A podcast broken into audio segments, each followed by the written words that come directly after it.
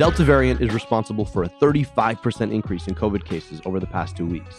New evidence reveals that it's better able to evade immune responses in people who've been infected before, though vaccines remain effective in full doses. The CDC releases new guidance for getting kids back to school in the fall. And a new report shows that U.S. cancer deaths decreased between 2014 and 2018, though the number of new cancer cases increased. This is America Dissected. I'm your host, Dr. Abdul El Sayed.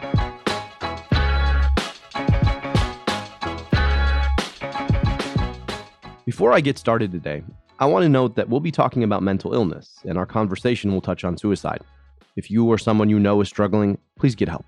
The Suicide Prevention Hotline is available 24 7 at 1 800 273 8255. Again, that number is 800 273 8255. I'll never forget the moment I heard that Robin Williams had died by suicide. I'd never associated him with sadness. I remember watching Mork and Mindy reruns on Nick at Night or Miss Doubtfire, even his stand up sets. He was beloved around the world. And yet he suffered inside. And that's the thing about depression it systematically shuts us away from the people we love and who love us. It lies to us, telling us we're not worth it, that the people around us would be better without us, that we deserve our sadness, our loneliness, our pain. Robin Williams' passing is a reminder that depression is a liar and that our society aids and abets its lies through stigmatization. We sweep depression under the rug as if it doesn't exist. We tell people that theirs is a struggle to be struggled alone. After all, who else do you see struggling? by pushing people into their own dark corners, we tell them they don't belong. And if it can happen to someone with the fame, fortune, and fun of Robin Williams, it can happen to anyone. Last week on the show, we talked about mental health and the social justice movement needed to take on the marginalization and stigmatization of serious mental illness. I interviewed Dr. Ashwin Vasan, president at Fountain House, about how building a social justice movement for mental health can tackle stigma. Their work is critical but stigma is fundamentally a cultural phenomenon. And culture is all about narrative. It's about the stories we tell ourselves about who we are and who we want to be. And if stigma is embedded in our culture, we're telling ourselves that we're not allowed to be depressed. And if we are depressed, we should never show it. Stigma robs us of the permission to suffer openly. And because we have to be open to heal, it robs us of our opportunities to heal too. It's rare that people change our culture. It's such a powerful force that it's easier to just go along with it. And changing something as profound as the stigma of mental illness is doubly hard because it requires someone to be open in their most closed moment. So today, we're building on last week's conversation. We're visited by a voice who has a lot of experience making and changing culture. As a performer, he's occupied some of America's biggest stages. And I'm sure you've laughed at his joke or impersonation or wit at some point in your life. I have. But today, we're talking about the courage he had to be open in a moment when he could have been closed. We'll talk to comedian and performer Wayne Brady about his mental health journey, stigma, and what we need to change our culture after the break.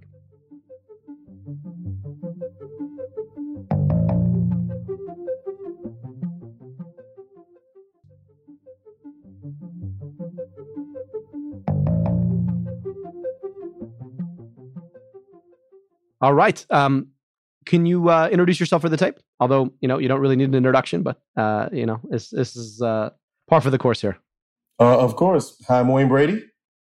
I remember watching Wayne Brady on Whose Line Is It Anyway as a kid, and no matter whose line it was, we really wanted it to be Wayne's line. His wit, obvious talent, and charisma made him magnetic. In 2014, he decided to speak publicly about his experience with depression. I don't have to tell you this, but performers don't always go public with their experiences. After all, when you're in the public eye, you're open to a lot of criticism, which makes the decision to seek help and be public about it much harder and more courageous. That's because when someone like Wayne Brady, whose public persona is so much about making people smile and laugh, chooses to be so open about his experience with depression, it offers permission for others to do the same. I'm really glad he agreed to come on the show to share his perspective on mental health, stigma, and recovery, because it's one we all need to hear. All right, well, let's get started. Can you can you tell us a little bit about uh, your pathway and your journey toward becoming a performer? Um, let's see. I I started performing when I was. Uh, I think I knew I always wanted to perform. It was just innate, and I grew up watching uh, my grandmother that raised me, she wanted me to watch a lot of uh, PBS because she she wasn't happy with a lot of the the, the programming that she she deemed unintelligent programming. Hmm. So I grew up watching a lot of black and white TV, a lot of old black and white movies, a lot of old MGM movie musicals, a lot of like Sammy Davis Jr., the Rat Pack specials, old comedy teams. Um, so I grew up with a very broad sense, yet very specific sense of of what I thought was a good because of the talent that it took to do it. B, what was funny. And then, even musically, I pulled from all these different palettes that I don't think I would have been exposed to had I not been forced to listen to show tunes and mm. and Motown and and the Rat Pack and and uh, you know jazz and country and she made me listen to the widest variety of things even while still holding on to you know the integrity of who who who our family was as a family from from uh, the U.S. Virgin Islands as as as black people in this country. So mm. so that influenced a lot of who I became as a performer, knowing that I had a love for so many things, but I kept that to myself.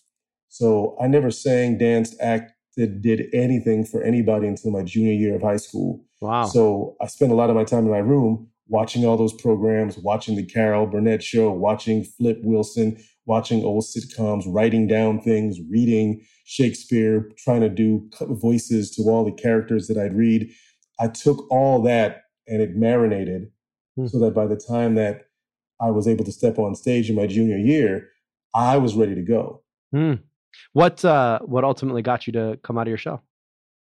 Because I was in ROTC, and one of the guys that was in ROTC with me, he had a role in a school play, and you know it's that old thing of whether you're a jock or you're in ROTC or everybody in exhibiting the toxic masculinity would make fun of, oh, you know, those guys over in the drama department, sissies, haha, this just like stupid things that come out of your mouth when you're an uninformed teenager. But I knew that even though they were all saying that stuff around me, I desperately wanted to be one of those kids, but I didn't want to look different than any of the other kids. So when Keith dropped out, that was my opportunity because he he, he dropped out and said, "Hey, I've got this one character. It's got two lines, and I had to be in it. It'd be funny. Who who wants to take my place?" And I jumped at the chance. It's like, oh yeah, um, I'll do it or whatever. I'm, I'm sure it'll be stupid, and then I can just just watch all the stupid kids be stupid, right, guys? Inwardly, it was the happiest that I'd ever been, and I, I couldn't wait to walk into the theater. And my life changed as soon as I walked in that room. It's like an after school special. I walked in the room and met the drama teacher who would later become one of my best friends for, for my entire life, mm. Karen, Karen Regario, who she gave me my first break on stage and and uh, introduced me to the world of theater. And so so that that jump started my entire journey. Wow. You know, you said a couple things that are, are really germane to our conversation today that I want to pick apart a little bit and, and, and ask if you'll share a bit more. Uh, one is is that you know a lot of what you did before you ever performed was cultivated a certain taste, uh, a certain standard for what is what you called what is good, right? And mm-hmm. um, and I think that that that is one standard. And then you also talked a little bit about what kept you off stage um, for so much of of your your childhood, which was the standard that other people had for you uh, and who you ought to be as a young man in in a space where toxic masculinity shapes so much of what it means to you know to to, to present and to be one of the things that you've been really open about has been some of your struggle with uh, with mental illness, and and that's uncommon because in some respects that admission to yourself and others is is about standards, right? And we set a certain set of standards about who you're allowed to be in the world that sometimes enforces a stigma that the world creates on ourselves, right? And so it, it doesn't meet our own standard for uh, for ourselves or our standard that the world has for us. And I wanted to ask if, you know, th- that experience of sort of cultivating a sense of what the standard was in yourself or what the standard was uh, about how you'd show up among your friends, how that that shaped the the choices you made about about being public and or dealing with uh, your own struggles with with mental health. Well, even to begin to address that question, I have to start at the point of how you talk about the standards that are set. And Lord knows, you know, growing up, growing up is hard. Well, living is hard. Life is hard. Being an adult is hard. Every single journey has its set of challenges. We all know the challenges of being a teenager. And, and we all know the challenges of grow, growing up. My set of challenges, that same childhood that I just talked about, about being a kid that watched black and white TV, PBS, knew all this different music, read all these different things, blah, blah, blah. That those are some of the things that partially set me aside from some of my peers from the earliest time that I can remember growing up in my neighborhood of Tangelo Park, growing up in an, in an all black neighborhood. We lock ourselves, and this is part of a bigger conversation that I won't even bother getting, getting into now. But, but, but I find that because of the construct of, of race, we lock ourselves no no matter which race you are into certain paradigms. And either we lock ourselves in or other people lock them in for us. Mm. i happen to grow up in a neighborhood where that toxic masculinity was rampant where the worst thing that a dude could call call you grown, growing up was you you are someone's bitch or or to say say you know to call call you the f word to to de uh, to emasculate you to say, oh, you're, you're like a woman if you do that. Well, you're gay if you do that. So those are things that you learn from the time that you can listen and you take take things in. So I already knew that for Wayne, that the things that I liked were already different. Hmm. And using the scientific method, I had certain experiments which proved to me if I say this and I say that, I'm going to get into a fight or they're going to talk talk about me. So therefore, I'm going to talk a certain way. I'm going to address things a certain way, and I need to be a certain way in order to not be othered. And when you're black, when you're living in the hood, you're already othered. So to be othered by the people that look like you, that's a pretty amazing experience. Hmm. So I dealt with that a lot growing up. So by the time that I hit junior, uh, that, that, that I was a junior, all of my decisions about not letting people know what I can do was based on the fact that if I open my mouth, they're going to laugh at me. They're going to say that I'm ugly. They're going to say that I'm stupid. They're going to say all of these, these things that I can count off on my hands. So I'm going to keep this to myself. So my journey with mental illness, and I feel like a lot of people, the traumas that you have started at that point because I learned mm. a very unhealthy way of dealing with emotion I learned an, an unhealthy way of sexualization. I learned an unhealthy way of self love. Uh, what, what I equated love with, I would learn an unhealthy way of being in relationships. Mm-hmm. All of those things started at, at that point. And they only got better slash worse once I became an adult and I was all, all already acting. And now I can be who I wanted to be. So I've got this thing. So now I'm Wayne, I'm doing this thing but I'm still, but but I still haven't addressed any of the issues. I've just mm. left them to the side or tamped them down. And that's cool when you're 19. And then I'm 21. And then I'm 25. And I didn't really truly deal with the death of my father, mm. who uh, didn't raise me, but was all always in my life. But you know, you have that figure. So then I'm 30. Then then I've got a child. Then I've got success. Then I still haven't dealt with these things. There comes a certain point when all of that catches up with you. Mm. Mine happened to be when I was, uh, I, w- I would say about 36, 37. It all caught up to me, not to mention the, the actual chemical piece that we each carry, where I know now that, that I have it in me, that a, an imbalance that causes me to feel a certain, certain way and act a hmm. certain, a certain way. All of that caught up with me decades mm. of not dealing, decades of letting it pile pile up, thinking that I can just run or later in life throw money at a situation all that caught up to me. And I, I had a choice at that point.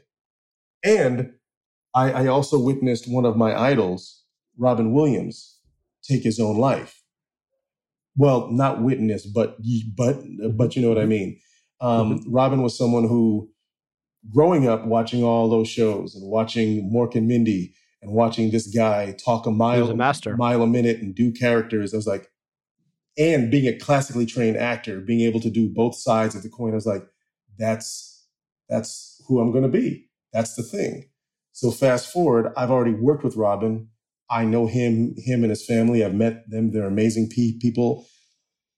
Robin leaves us, and I think to myself, Robin Williams is arguably one of the most recognizable people on planet Earth. He has made millions of people laugh. So, by that reasoning, he could never want for money. Shouldn't he be happy?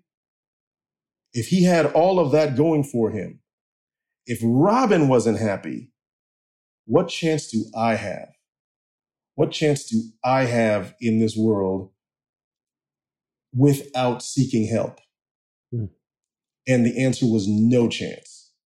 So I knew that for my daughter, I knew that for my ex-wife, I knew that for my grandmother that I take care of, for the people that that I love, I needed to be very honest and look myself in the face in the mirror and get that help that was needed. There, there, there, there, there was no more running to be done because the only place left to run at that point is is further into the darkness. And that's a, that's a really courageous thing though to face that down and say i'm i'm going to get that help right? Because for as many people as get help a lot of folks choose to to keep trying to run. What was it like for you that moment where you decided you know what? I, I need help and, and i'm going to get help for for my challenges right now what was that like what was that experience and what was the what was the response to you know that, that you had to yourself and also that you know the people in your life had to you it was nothing like what I made up.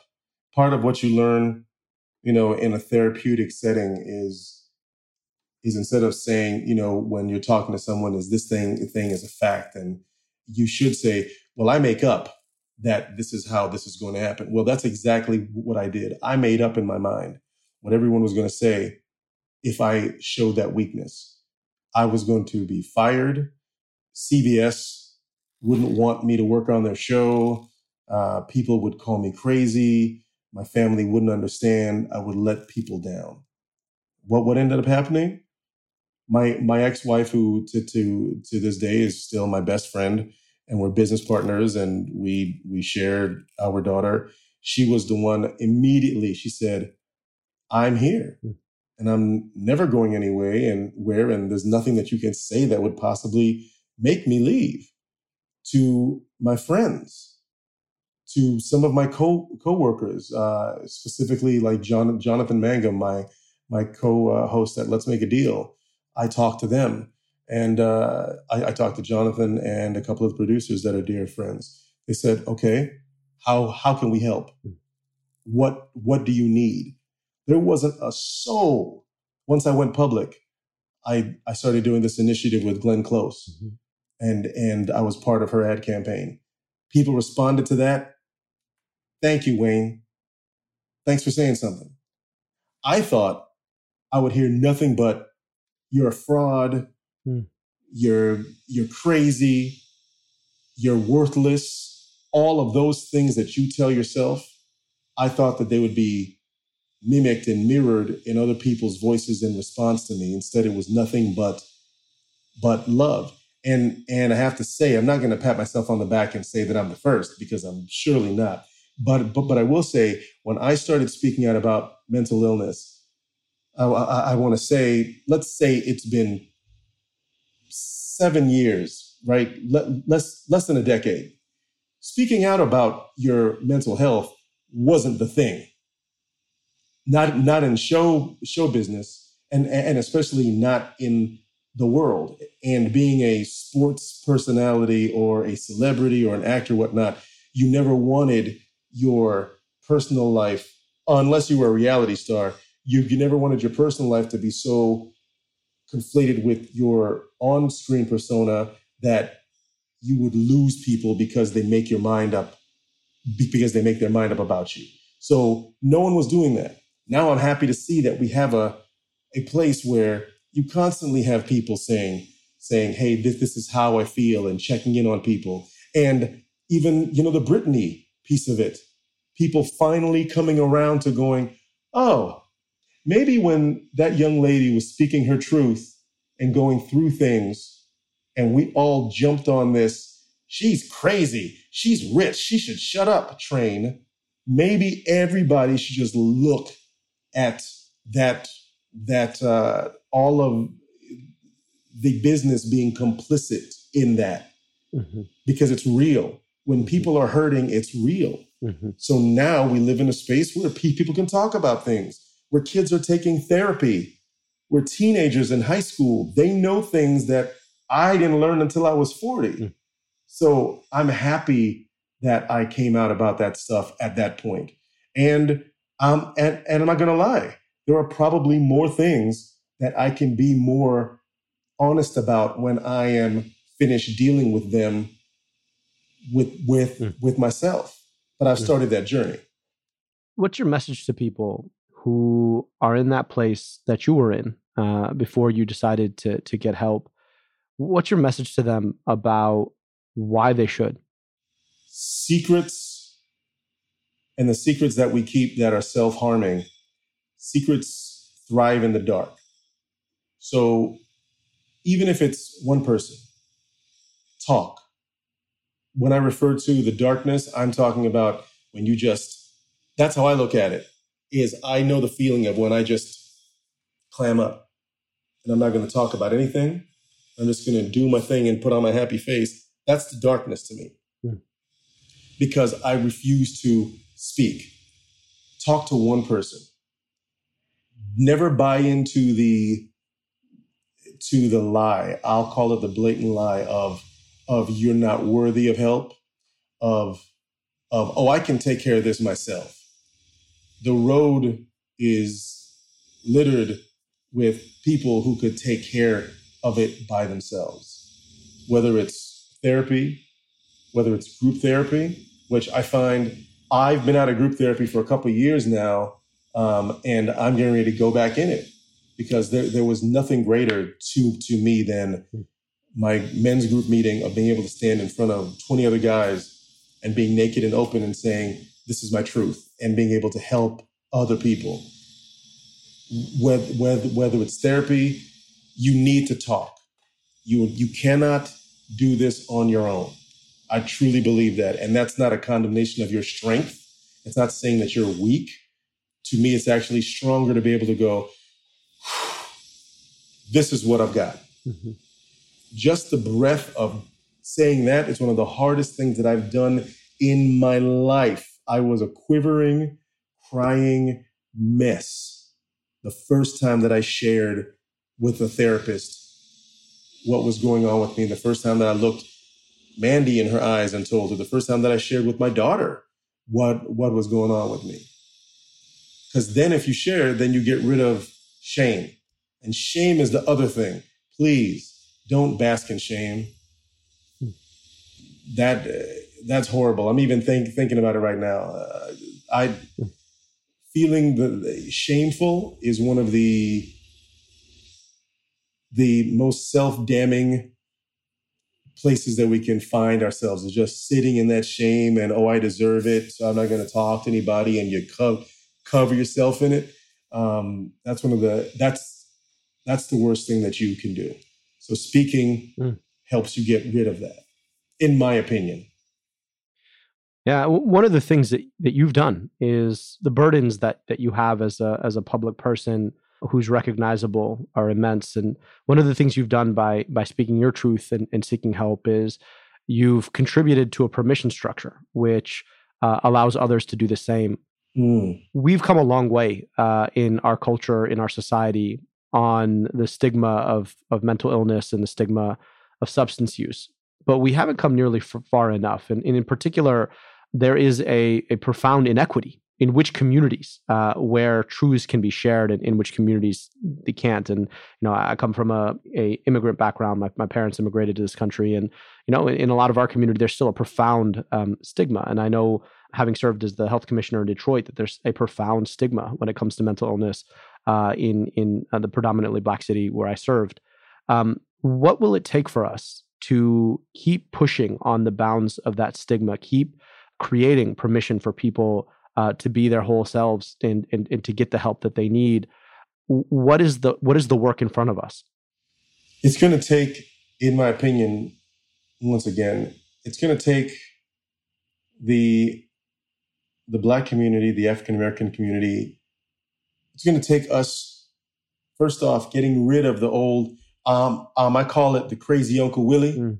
syndrome, where everybody got a crazy Uncle Willie. Look, look, look at him over there. That, that's just crazy Uncle Willie. Well, talk to Uncle Willie first. Don't call him crazy. Take take him seriously because we we tend to deflect that or or look at someone in our community with that as an anomaly. Mm. It's like, well, that's well, that's not us. So that's just, you know, that. And then when we think about therapy, we, we have to normalize ther- therapy. But we also have to make therapy in some of these communities. You have to make therapy readily available mm-hmm. and economically available. Mm-hmm. Because the thing that I would hear when I'm growing up is, is first off, black people don't have time to to be mentally uh, ill. We already have all this other stuff to deal with. So so that's a white person person thing. Shrinks are for white people. Mm-hmm. We we don't need them. That is wrong and that that mindset needs needs to be broken. So we need to have the therapy and the space available so that we can say to our new generation and our young young brothers and sisters and say hey you feel this way talk. This is okay to talk. It's all right to go to this person and talk. I think that by beginning that conversation within our community that's how it starts. You normalize that like you normalize every other behavior that that we think of as as part of our thing. Mm-hmm. Well, just like people like to say incorrectly and stereotypically, oh, black people dance, black people this, black people that. Well, well, you know what? I would like the new stereotype type type to be black people take care of their mental health. Mm. That's a stereotype that I'd like to have catch on.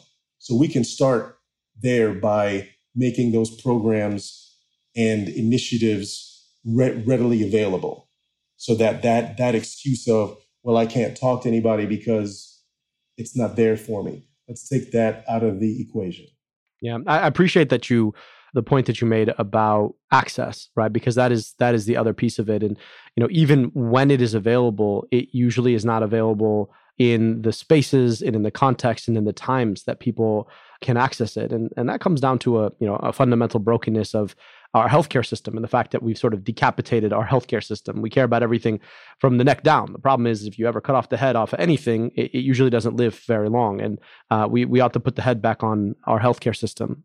I want to ask you, you know, as we as we think about where where we go from here, th- there is a lot in this moment really focused on the pandemic and as we hopefully start to emerge from the the physical uh, pandemic, there is going to be a consequence of the trauma that we all experienced over the past 15 months. And we had a choice as a society about whether or not we want to acknowledge that and engage it, or we want to continue to brush it under the, under the rug and pretend like it's just 2019 and 2021.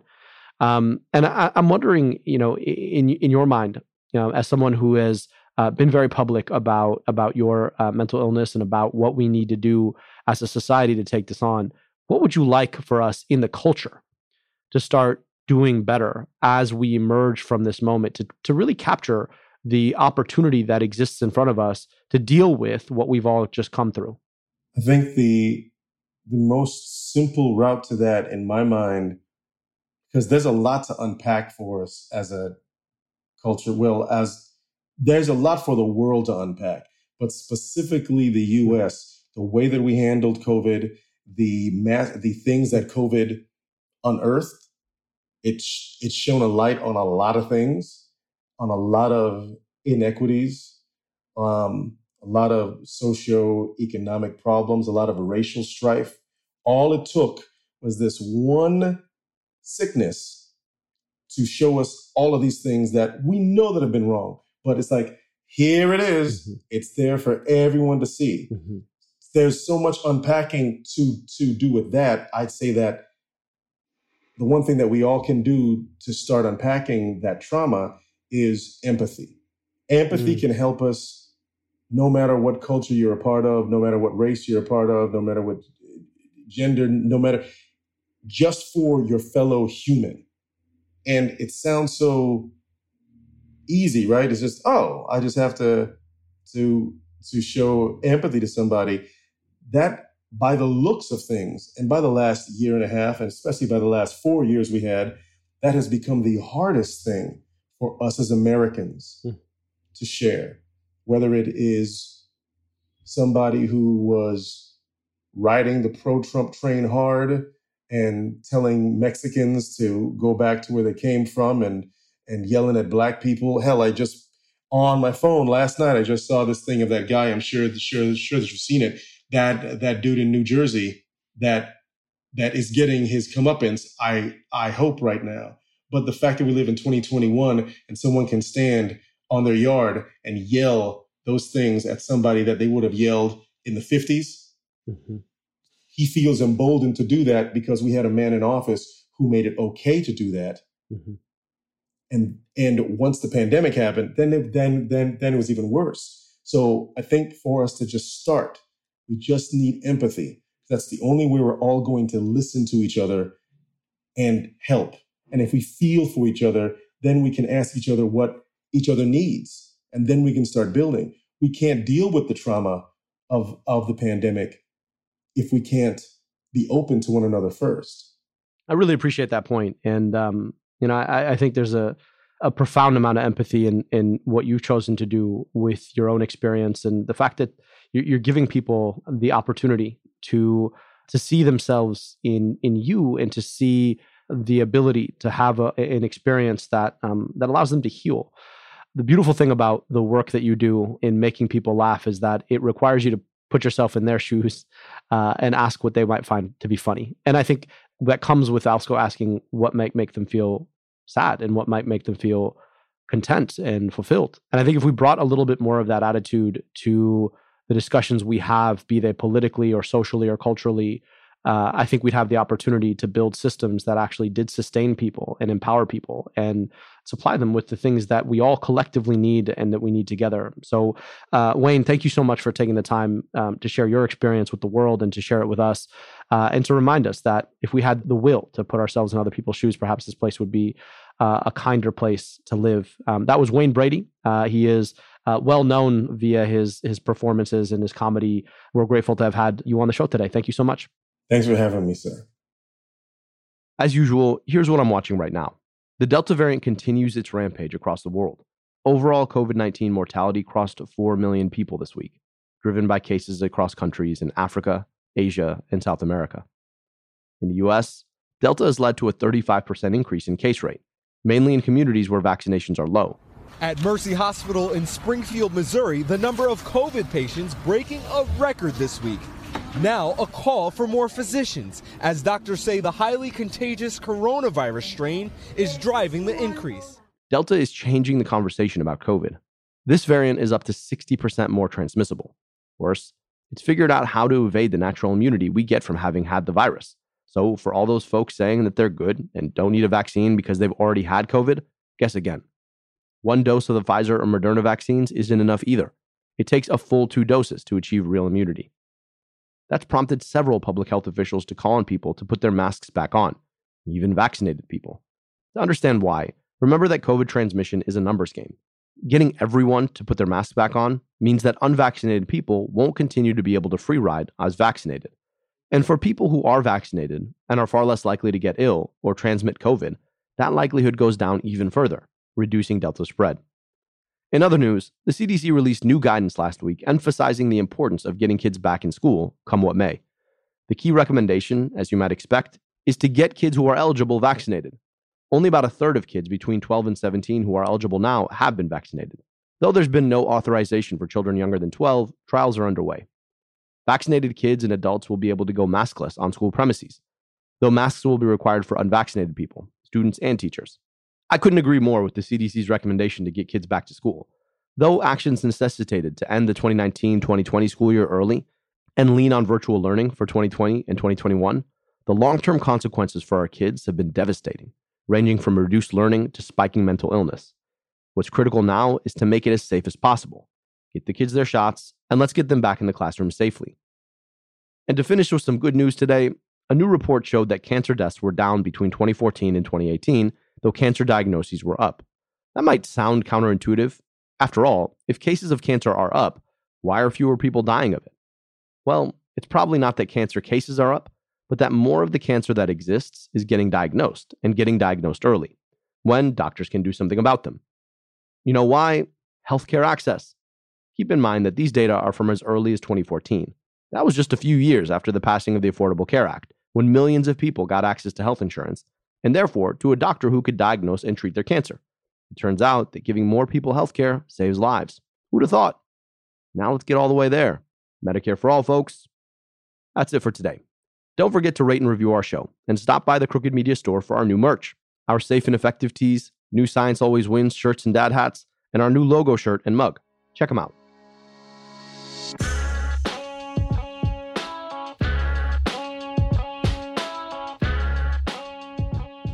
America Dissected is a product of Crooked Media. Our producer is Austin Fisher. Our associate producer is Olivia Martinez. Veronica Simonetti mixes and masters the show. Production support from Tara Terpstra, Lyra Smith, and Ari Schwartz. The theme song is by Taka Yasuzawa and Alex Sugiura. Our executive producers are Sarah Geismer, Sandy Girard, and me, Dr. Abdul El Sayed, your host. Thanks for listening.